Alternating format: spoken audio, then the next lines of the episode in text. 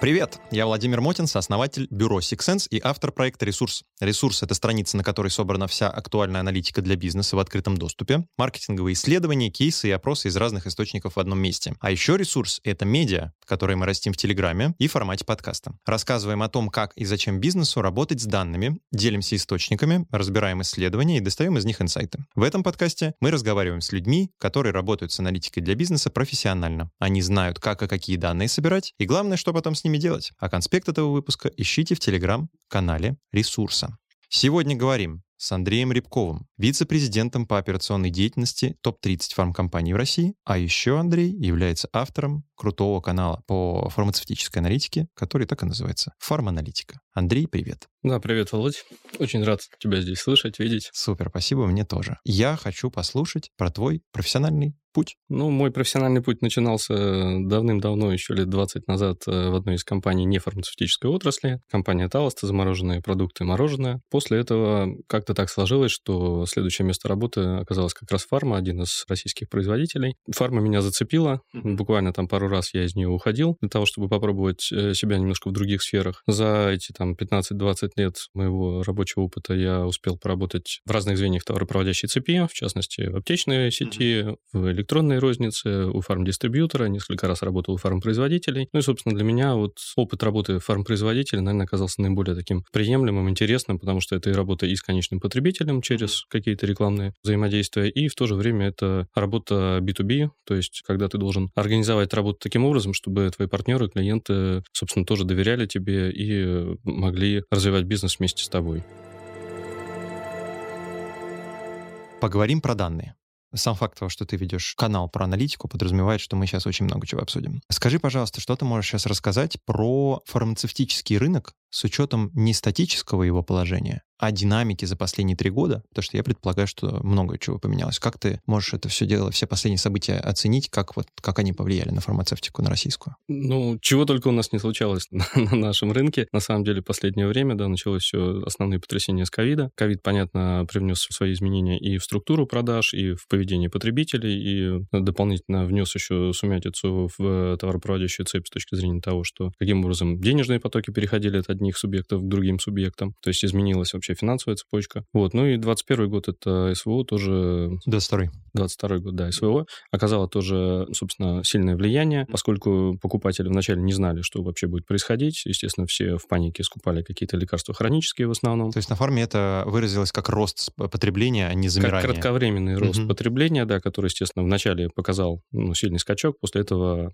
показал огромное падение. Ну и только сейчас, вот в 23 году, по сути, мы возвращаемся к нормальной сезонности фарм-рынка. Потому что ни в 21-м, там, ни в 22-м, ни даже там в 20 году нормальной сезонности как таковой уже не было. А может быть, выделишь какие-то из известных тебе категорий именно конкретных продуктов, как они по-разному среагировали? Может быть, я предполагаю, там противовоспалительные закупали люди как гречку во время ковида. Может быть, наоборот, не знаю, там какие-то товары меньше потребляли. Из таких основных групп, которые можно отметить, это, естественно, группы хронических заболеваний, лекарства, которые помогают при хронических заболеваниях. Собственно, они скакнули очень быстро и, как и всегда, скачут в периоды, когда люди не понимают, что чего ждать завтра, они берут себе запас лекарств на год, на два, на три. Я в этот момент как раз работал в аптечной рознице и видел это все воочию, то есть когда очереди там сметался вообще весь товар, и тот, у кого был товар, по сути, на рынке, тот был королем. Поэтому все старались там дистрибьюторы в какой-то момент чуть-чуть товар придержать у себя на складе для того, чтобы продать потом чуть дороже. Вот, аптечные сети, соответственно, старались максимально увеличить оборачиваемость, тоже максимально взять товарного остатка у дистрибьюторов. Производители пытались судорожно наработать эти запасы запасы и продавать, собственно, этот товар. То есть это коснулось всех звеньев товаропроводящей цепи. Ну и в дальнейшем, естественно, сказалось на статистике, на прогнозировании, и через какое-то время произошла обратная ситуация, когда в рынке появилось большое количество неликвидов, там в том числе связанных, например, с ковидом. Как мы помним, ковид у нас достаточно быстро завершился, и э, товары, которые, собственно, помогали при ковиде, препараты, они остались в больших остатках на,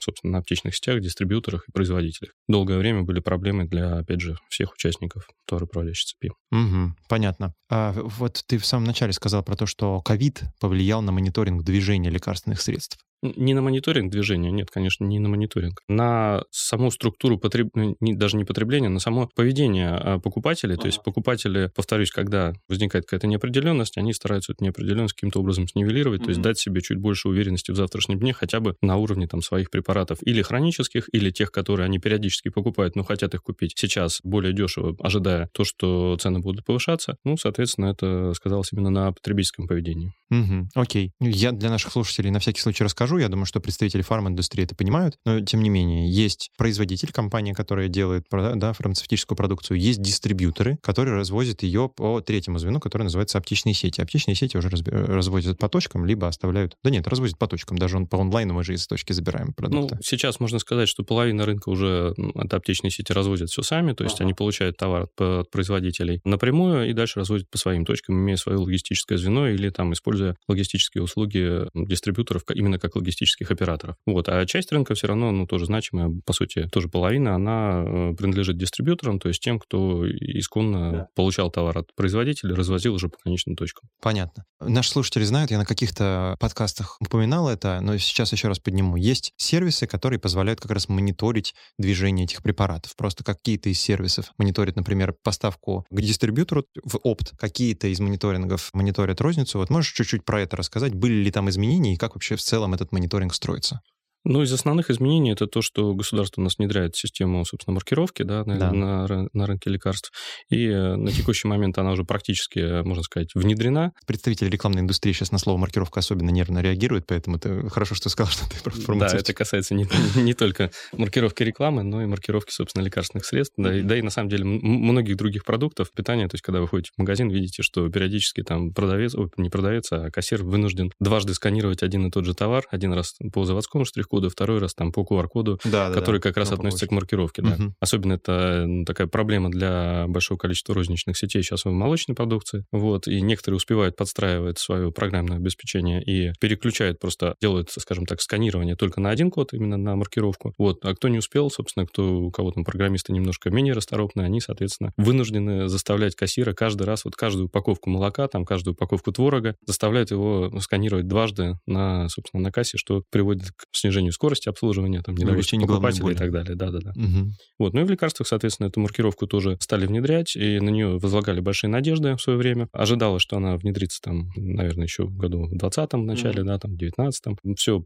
стало происходить не так быстро, но на текущий момент, слава богу, уже основные все лекарства все промаркированы, скажем так, и остатков без маркировки не осталось практически в рынке. Соответственно, все движение можно, в принципе, смотреть по государственной системе от э, МДЛП. Вот. Но здесь есть тоже нюансы, связанные с тем, что не всегда эта информация попадает актуальная, то есть, ну, не всегда, условно, можно за вчера посмотреть данные, да, mm-hmm. и не все умеют с ней еще работать. То есть она тоже еще пока не на 100% универсальна, не на 100% валидна, и это тоже создает такие некие сложности на текущий момент. И понятно, что доступ к этим данным имеют только производители, каждый по своей продукции, mm-hmm. вот, и увидеть конкурентов тоже нельзя. Помню разговоры, когда говорили о том, что маркировка введется, и все аналитические агентства умрут, которые дают, собственно, аудит розничный в mm-hmm. фарм-рынке. Собственно, они, естественно, не, не сбылись. И что еще здесь важного, наверное, нужно отметить, это то, что маркировка, она позволяет увидеть, собственно, движение товара между юрлицами, между всевозможными, да. вообще на всех этапах, даже, по сути, от самого от производства, да, со станка, условно, как продукт уходит, сразу же маркируется, и сразу же все движения уже фиксируются. И это опрозрачнивает рынок для производителя. И еще дополнительно было тоже такой этап развития, собственно, мониторинга движения товаропроводящей цепи, это когда стали внедрять ОФД. На данный Оператора фискальных данных. Да, то есть... Я э, некоторые вещи буду пояснять. Собственно, когда стали внедрять практику ОФД, на нее тоже возлагали большие надежды, но учитывая то, что у нас рынок состоит не только из брендированной продукции, но и большого количества небрендированной продукции, mm-hmm. то есть, например, есть бренды, там, которые вы все знаете, там, Терафлю, не знаю, Мизим какой-то, а есть молекула, название которой уже тоже у всех на слуху, там, амбраксол, азитромицин, флоритромицин, там, какие-то такие молекулы антибиотики или обычные противокашлевые средства и так далее. То mm-hmm. есть, когда производитель не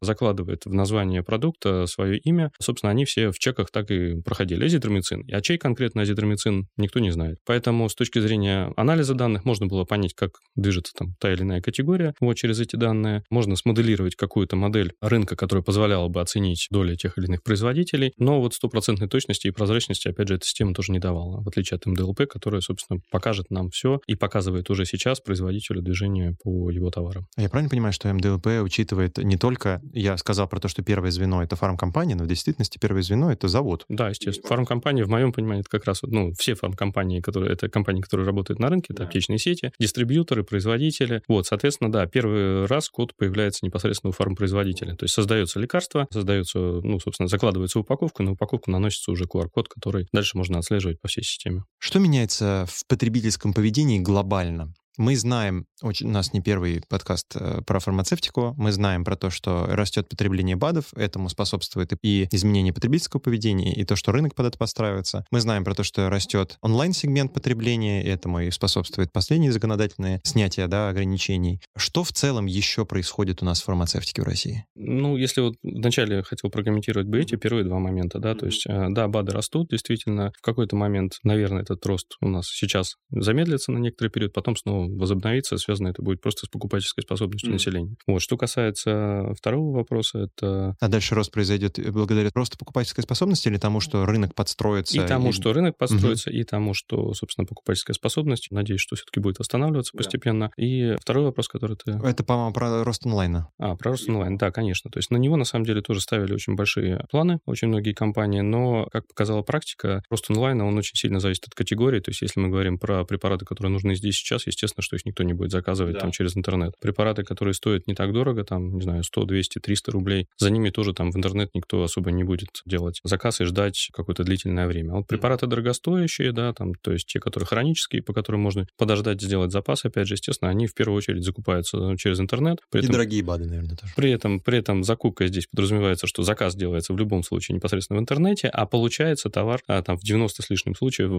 даже в, 90, в 95-99 случаев в розничной аптеке. А, а где еще можно получить, если не в аптеке, если не секрет? Ну, как, есть же доставка еще лекарств, да? То есть, а по она сути, разрешена? Она разрешена как раз вот в ряде регионов, где mm. проходят эксперименты по а, доставке. Да, да, да, Это раз момент, да. До этого были там тоже сервисы, не буду их называть, которые каким-то образом обходили законы и все равно доставку осуществляли. Я один раз видел сервис по аренде алкогольных напитков. Там был прям сайт. Э, дистанционно алкоголь продавать нельзя. Вы можете у нас э, э, арендовать эту бутылку. Можете ее после аренды не возвращать просто. Я думаю, господи, вот у нас это смекалочка, смекалочка.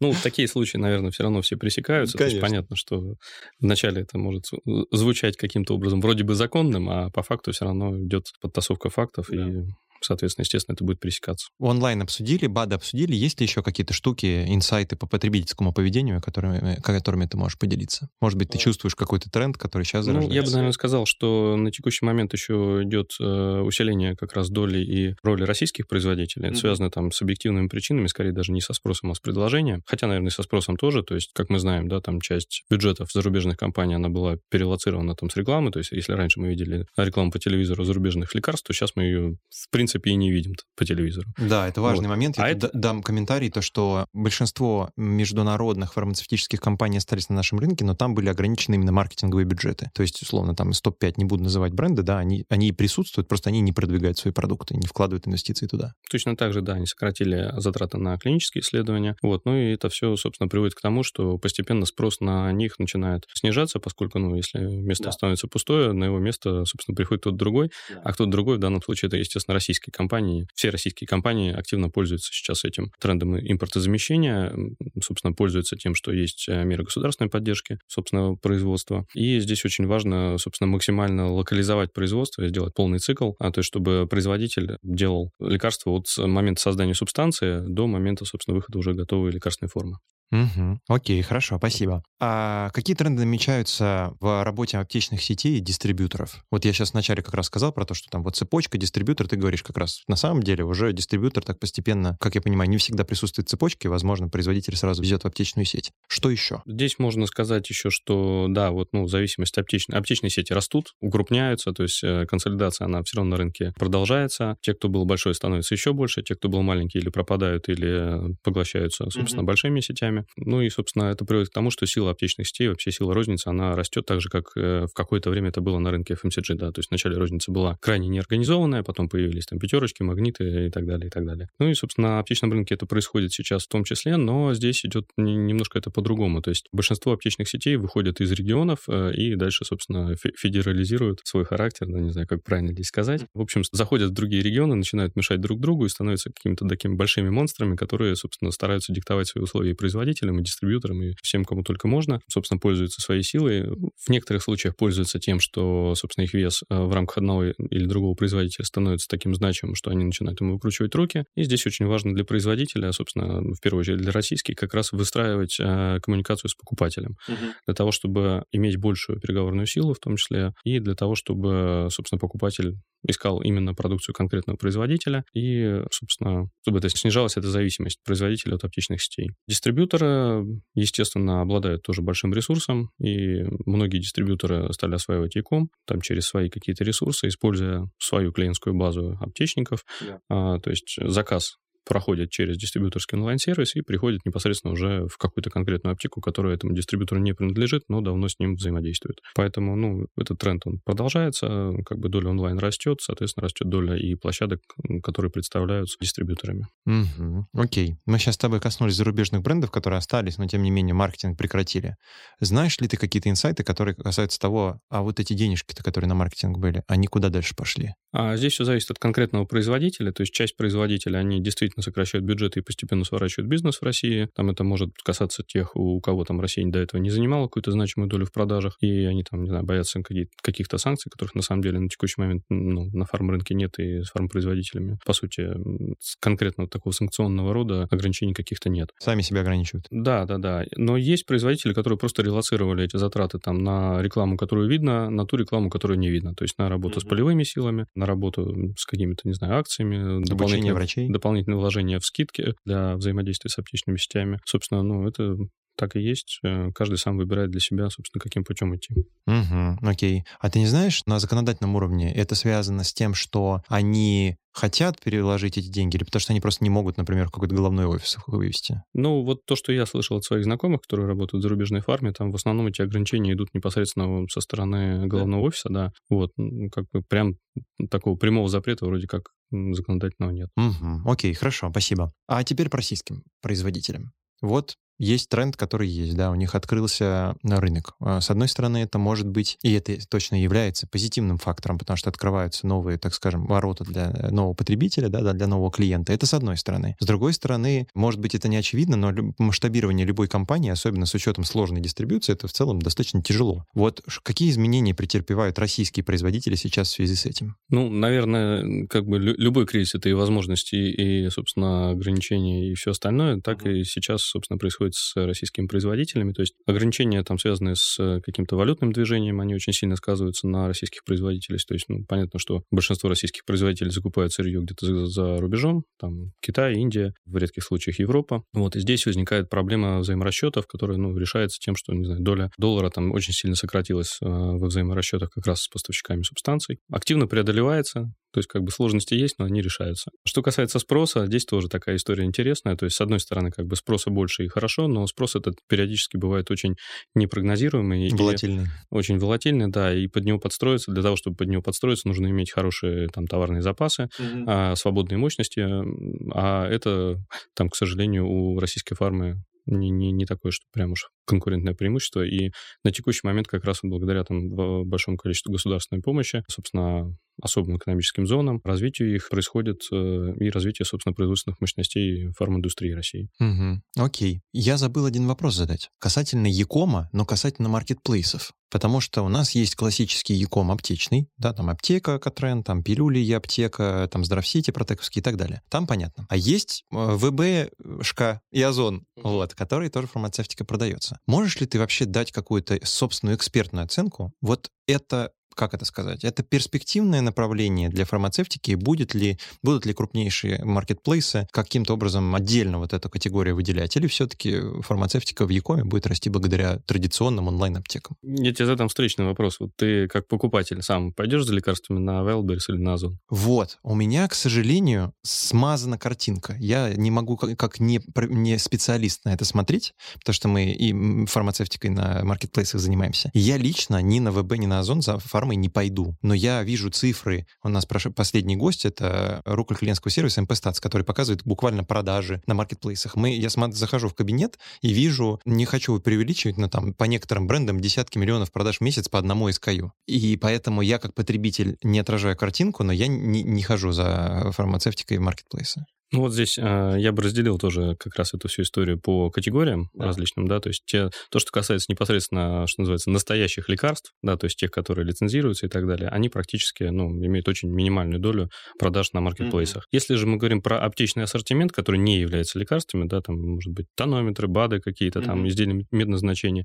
естественно, они все могут э, и могут продаваться, и активно растут в продажах на маркетплейсах, потому что часто это, опять же, вопрос поиска максимально низкой цены, ну, в том числе удобство доставки для многих регионов. То есть, ну, вот у меня был опыт работы тоже в рамках одной из компаний, когда через э, тот же самый Wildberries мы продавали продукцию, казалось бы, по более высоким ценам, но она доходила в такие регионы, которые мы даже, ну, как бы и не рассматривали как, как э, наши какие-то целевые регионы. Вот, то есть Wildberries в этом смысле, конечно, с точки зрения логистики молодец и доставляет товар туда, где покупатель его может достать. То есть это возможность для производителя, это возможность для покупателя найти то, что он не может найти в непосредственном своем окружении, там в той же ближайшей аптеке, потому что чем меньше регион, чем меньше там город, тем меньше ассортимент поддерживает, соответственно, аптечная сеть.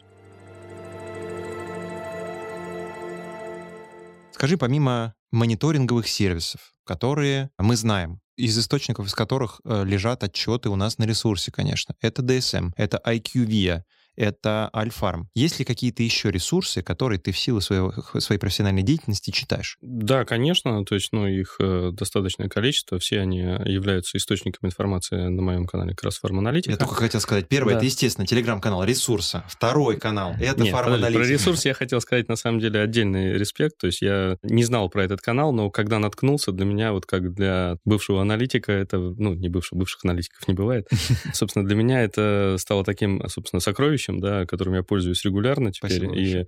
всегда стараюсь там выискивать тоже какую-то информацию, когда мне нужно и по фарме, и не по фарме, там mm-hmm. знакомые спрашивают, всегда их отправляю тоже на ресурс. Спасибо. Вот. Ну и плюс к этому, конечно, всевозможные телеграм-каналы, то есть сейчас э, понятно, что телеграм это тот, Первый по сути, канал, в котором можно найти уже и готовые там и презентации, и какие-то Excel-выкладки, и еще что-то. Да. То есть это, эта история продолжается, и каналов этих у меня там подборочка достаточно такая значимая, наверное, порядка 40, именно направленных направленных, ну, не направленных, а сфокусированных на фармотрасли. Угу. Вот, поэтому каждого приглашаю, во-первых, э, на свою фарманалитику для того, чтобы там увидеть э, все ссылки. То есть мы всегда, когда публикуем любой материал, всегда обязательно делаем ссылку на первый источник. Естественно, что основные источники — это те, которые ты перечислил, DSM, IQ и Alfarm. Из дополнительно еще могу назвать компанию Headway, которая является таким значимым игроком именно аналитическим агентством по госпитальному рынку. То есть они занимаются как раз мониторингом госзакупок mm-hmm. и тоже регулярно делают свои отчеты по как раз госзакупкам, госотгрузкам. Не знал, хорошо. Если у них есть что-то открытое, мы вот прям сразу с выходом Регулярно, регулярно Вообще супер. можно пользоваться, да. Век живи, век учись. Окей, супер, круто. Мы к выпуску подкаста это обязательно положим к нам на ресурсы. Если вы на подкаст попали каким-то образом не через телеграм-канал, обязательно к нам телеграм-канал приходите, подписывайтесь и смотрите пост Андреем. Там будут как раз вот эти упоминания. И теперь я хочу услышать от тебя, как от человека, который работает с данными, что забавного в данных и работе с данными было в твоей работе? Прошу прощения за тавтологию. Ну, здесь, на самом деле, я вспомню, наверное, те года, когда данных было не так много, угу. и когда нужно было их э, выискивать, выгрызать зубами, там, каким-то образом э, получать, не, не знаю, не, не всегда доступными угу. способами. Вот, и там 2008-2010 год, когда ни о какой маркировке никто и не думал еще. Я помню, что мы собирали со стороны производителя отчеты от аптечных сетей, и, собственно, поскольку аптечные сети на тот момент уже развиты были крайне слабо с точки зрения именно отчетности, там ряд клиентов присылали нам нам отчеты в PDF в кривом формате отсканированном, и приходилось их вручную разбирать, потому mm-hmm. что, ну, их даже там ну, никакие, никакие компьютерные технологии не распознавали, mm-hmm. а в таком качестве эти были отчеты. Были клиенты, которые отличались особым рвением в предоставлении отчетов. Некоторые э, присылали откровенную, назовем так, ахинею. Вот, был, в частности, один клиент, э, который прислал отчет э, Excel с ячейками, в которых было написано формула «случайное число». То есть, да, это настолько сильно нас тогда поразило, что, ну, собственно, очередные переговоры с этим клиентом привели к разрыву отношений. Были клиенты, которые занимались перепродажей товара не в своей сети, ну, так называемые сливы-переливы. Вот. И они тоже эти сливы-переливы показывали нам иногда, забывая там где-то что-то стереть и, и, и показывая эти цифры, а потом оправдывали эти сливы благотворительностью. То есть какая-нибудь косметика, которая продавалась, например, она якобы уходила на благотворительность там с одного адреса там по несколько тысяч э, да, единиц. Вот, естественно, что продукт был востребованный на рынке, и естественно, что человек, аптечная сеть получала какие-то дополнительные скидки и дальше просто их ретранслировала другим игрокам, а сама получая быстрые деньги, но как бы есть механизмы проверки этих отчетов. На тот момент мы как раз их все создавали, и через данные понимали, кто обманывает, кто не обманывает. Собственно, такие казусы легко ловились, там системы перепроверки разные и так далее. Mm-hmm. Сейчас, слава богу, мы пришли уже к тому, что есть э, официальная возможность проверить цифры через там ту же самую систему маркировки.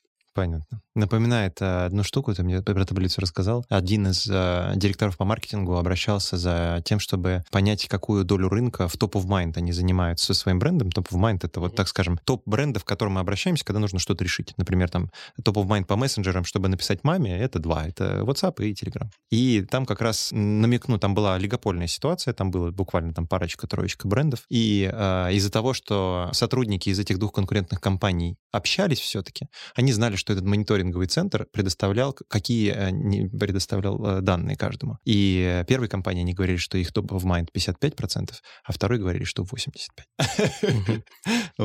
На этот счет еще вспомню тоже еще одну историю. В те, собственно, времена, когда компании оценивали эффективность работы своих сотрудников полевых э, через аналитические агентства, сейчас тоже это происходит, наиболее прошаренные вот эти самые полевые сотрудники, они, собственно, занимались чем? Они ходили по своей территории, узнавали, через какое агентство дают данные данные, те или иные аптечные точки, да. да. Ну и, собственно, зная то, по какому аналитическому агентству, по данным какого аналитического агентства меряется их эффективность, они ходили только в те точки, в которых, собственно, это агентство и было представлено. То есть, ну, за счет этого они становились лучшими продавцами. Там те, кто подавал данные в IQ, естественно, работали только с точками, которых, а, которые да. подавали данные в IQ, угу. кто-то еще куда-то и так далее. То есть, опять же, вопрос прозрачности продаж на тот момент он был крайне важен. Ну и вот Любопытно. Пришли к тому, к чему пришли. Любопытно. А, один из гостей у меня был, это Александр Шуркаев из Nielsen IQ, который занимается мониторингом FMCG продаж, да, в ритейле. И он мне открыл такую э, неожиданную правду для меня. Премии некоторых руководителей внутри производителей продуктов питания были привязаны к KPI, которые показывают мониторинг Nielsen IQ. Ну, это на самом деле хорошая практика, когда меряются именно... Ну, независимым каким-то Независимым агентством, да. при этом желательно, чтобы эти показатели для KPI были не в абсолютном выражении, а в каком-то относительном. То есть да, если весь рынок растет, да, как вот у нас было а, в рамках ковида, например, да, mm-hmm. то вопрос того, что ты продал свой план, это ну, не настолько актуальный вопрос, как какую долю ты в, итоге получил. То есть если ты вырос в два раза, но при этом конкуренты выросли в три, в четыре раза, mm-hmm. ну тогда... И что? инфляция еще а 10%, какой, то все. О какой эффективности тогда твоих конкретно продаж может идти речь? Mm-hmm. Да, здорово, спасибо большое. У нас осталась самая приятная часть для наших э, слушателей, по крайней мере, это подарочки. Подарочки, я напоминаю, друзья, мы выдаем за репост нашего подкаста. Любая ссылочка, хотите э, репост в Телеграме делаете, хотите делайте ссылочку в другой социальной сети на подкаст. А какой конкретно подарок за репост э, вы получите, сейчас скажет Андрей. Собственно, две книжки «Аптека в плюсе» от Павла Лисовского, признанного эксперта фармрынка, получат те наши подписчики, которые сделают скриншоты и репосты этого выпуска. В любом формате, в любом виде. Эти скриншоты можете присылать на Владимира в его Телеграм-канал. А мы, наверное, через, получается, две недели после выкладки э, выберем тех, кто рандомным, наверное, да, мы выберем. Да, случайным образом можно Супер. выбрать просто. Да, из тех, кто пришлет скриншоты, мы случайным образом выберем и подарим две книжки. Для того, чтобы мы убедились в том, что вы это сделали, либо скриншот, либо ссылку, либо скриншот и ссылку присылайте мне, Владимиру Мотину. Мой аккаунт указан в описании канала «Ресурс». И напоследок, совсем-совсем, что вам нужно сделать после того, как вы послушали этот подкаст? Первое. Обязательно подписаться на канал Фарманалитика потому что я сам на собственном опыте э, утверждаю вам, мои дорогие слушатели, что как только у DSM, Альфарм и так далее появляется отчет, он сразу есть э, на канале у Андрея. Это не единственный контент, который Андрей публикует. Это раз. Второе. Подписывайтесь на телеграм-канал «Ресурсы» и все медиа обязательно. И на подкаст, естественно, если вы еще не подписались, ставьте лайки везде, пожалуйста. И ищите аналитику. Это здорово, разбираться в, чем, в том, в чем ты работаешь. Андрей, спасибо большое, емко и прекрасно. Спасибо большое, интересный опыт для меня, на самом деле, записи подкаста первый раз. Хочу сказать респект еще раз, собственно, ресурсу. не знаю, даже компании ресурс, но это не компания, да, это действительно проект, да, тот проект, ресурс, который позволяет аналитикам любой отрасли, не только фарма-отрасли, находить нужную информацию, пользоваться ей. Тоже, собственно, все лежит со ссылками на официальные источники, что, ну, я всегда очень ценю. То есть это не просто какой-то сворованный контент, это действительно та информация, которая принадлежит правообладателям, но при этом ее можно найти через э, соответствующий агрегатор. Да, спасибо еще раз. Обязательно команда это наша услышит. И хорошего вечера. Пока. Пока-пока.